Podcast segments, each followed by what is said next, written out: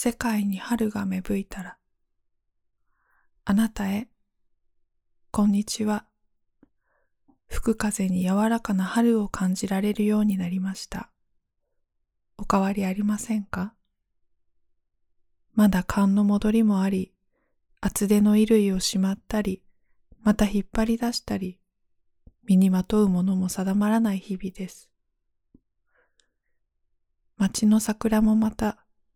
冷たい風に膨らみかけたつぼみを固くし、ほっとほころべるその時をじっと待っているようです。桜が咲きそうなこの時期になると、私には桜の音が聞こえます。正確には聞こえるような気がして、木のそばに寄ると耳の奥がむずむずざわざわするのです。桜は咲く直前になると、あの茶色いゴツゴツとした木の皮や枝から桜色の水が取れるそうです。冬の間、ひっそりと木の幹に蓄えられてきた桜の水は、春の日差しや南風を合図につぼみへと向かい、花となって咲くのです。そして桜は、花びらや葉を散らしてからも桜であり続け、次の春に花咲くその時を、全身に桜の水を抱きながら待ちわびるのだそうです。この時期、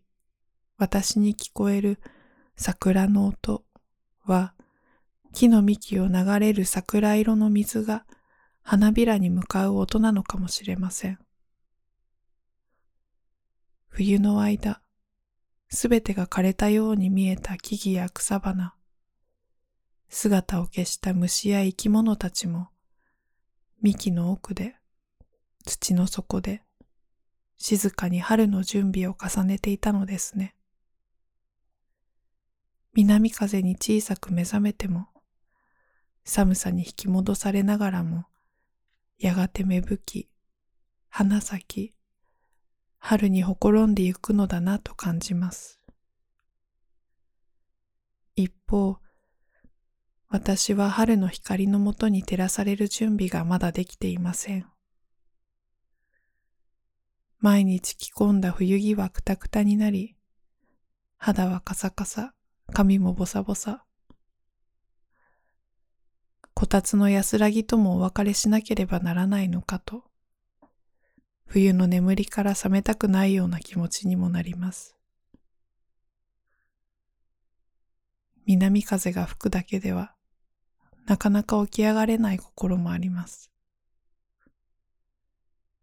今日はそんな、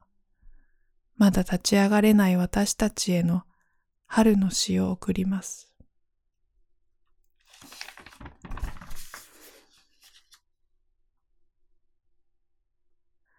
Spring comes on a world. I sight the Aprils. Hueless to me until thou come, as till the bee blossoms stand negative, touched to conditions by a hum. 世界に春が芽吹いたら、あらゆる四月の姿が目に映る。でも、あなたがいないと、私にとっては彩りのない世界。それはまるで、ミツバチがやってくるまでは、立ち尽くすだけの花のように、その葉音に心ときめかせながら、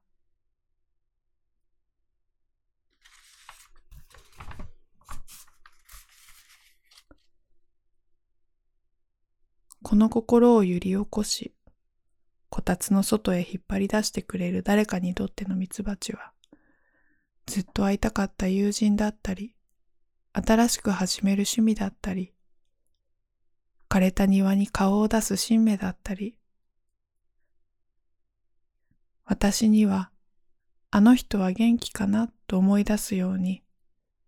春が来るたびに、あの桜は咲いたかな心に浮かぶ木があります。それは古いお城の跡地に立つ大きな桜の木で、ある眠れない夜、散歩に出かけた時に出会いました。その満開の桜は少し肌寒い月も星もない夜空の下で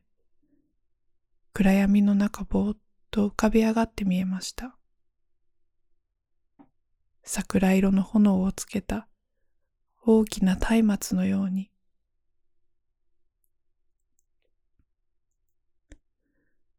誰もいない静かな場所でいっぱいに広げた枝。その枝の先の先まで可憐にも力強く花咲く姿。誰が見ていても見ていなくても誰のためでもなく桜は桜でした毎年あの古城跡の桜はどんなに豊かな流れを抱いているのだろうかと耳を澄まし、春を迎える気持ちを高めています。時に冷たい風に引き戻されながらも、あなたの新しい季節が立ち上がり、前へと歩みを進めますように。あの遠くの桜を思うように、あなたにほころぶ春を思い、ここでそっと耳を澄ましています。あなたのいない夕暮れに。小谷文コメント。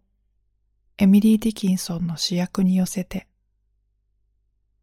最近、友人と絵はがきのやりとりをしているのですが、彼女が選んだ絵はがきとカラフルな文字から、その暮らしぶりや家族の様子、さらには彼女の内側に広がる世界そのものまでもが、切手が貼られた小さな窓から伝わってくるようです。手紙は肉体は伴わず精神だけを伝えるという点で、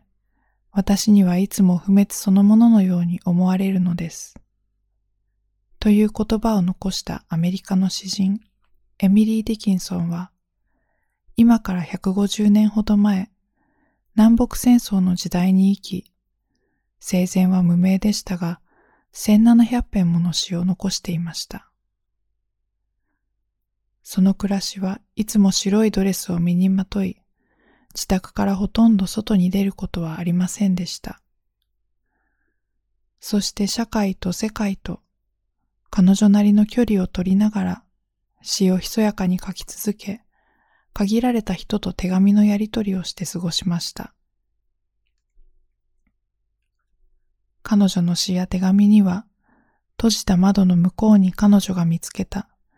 いつまでも失われることのない世界が広がっています。Stay home, keep distance. この閉ざされた日々に、彼女の死という窓の向こうを一緒に眺めてみませんか？2020年秋小谷文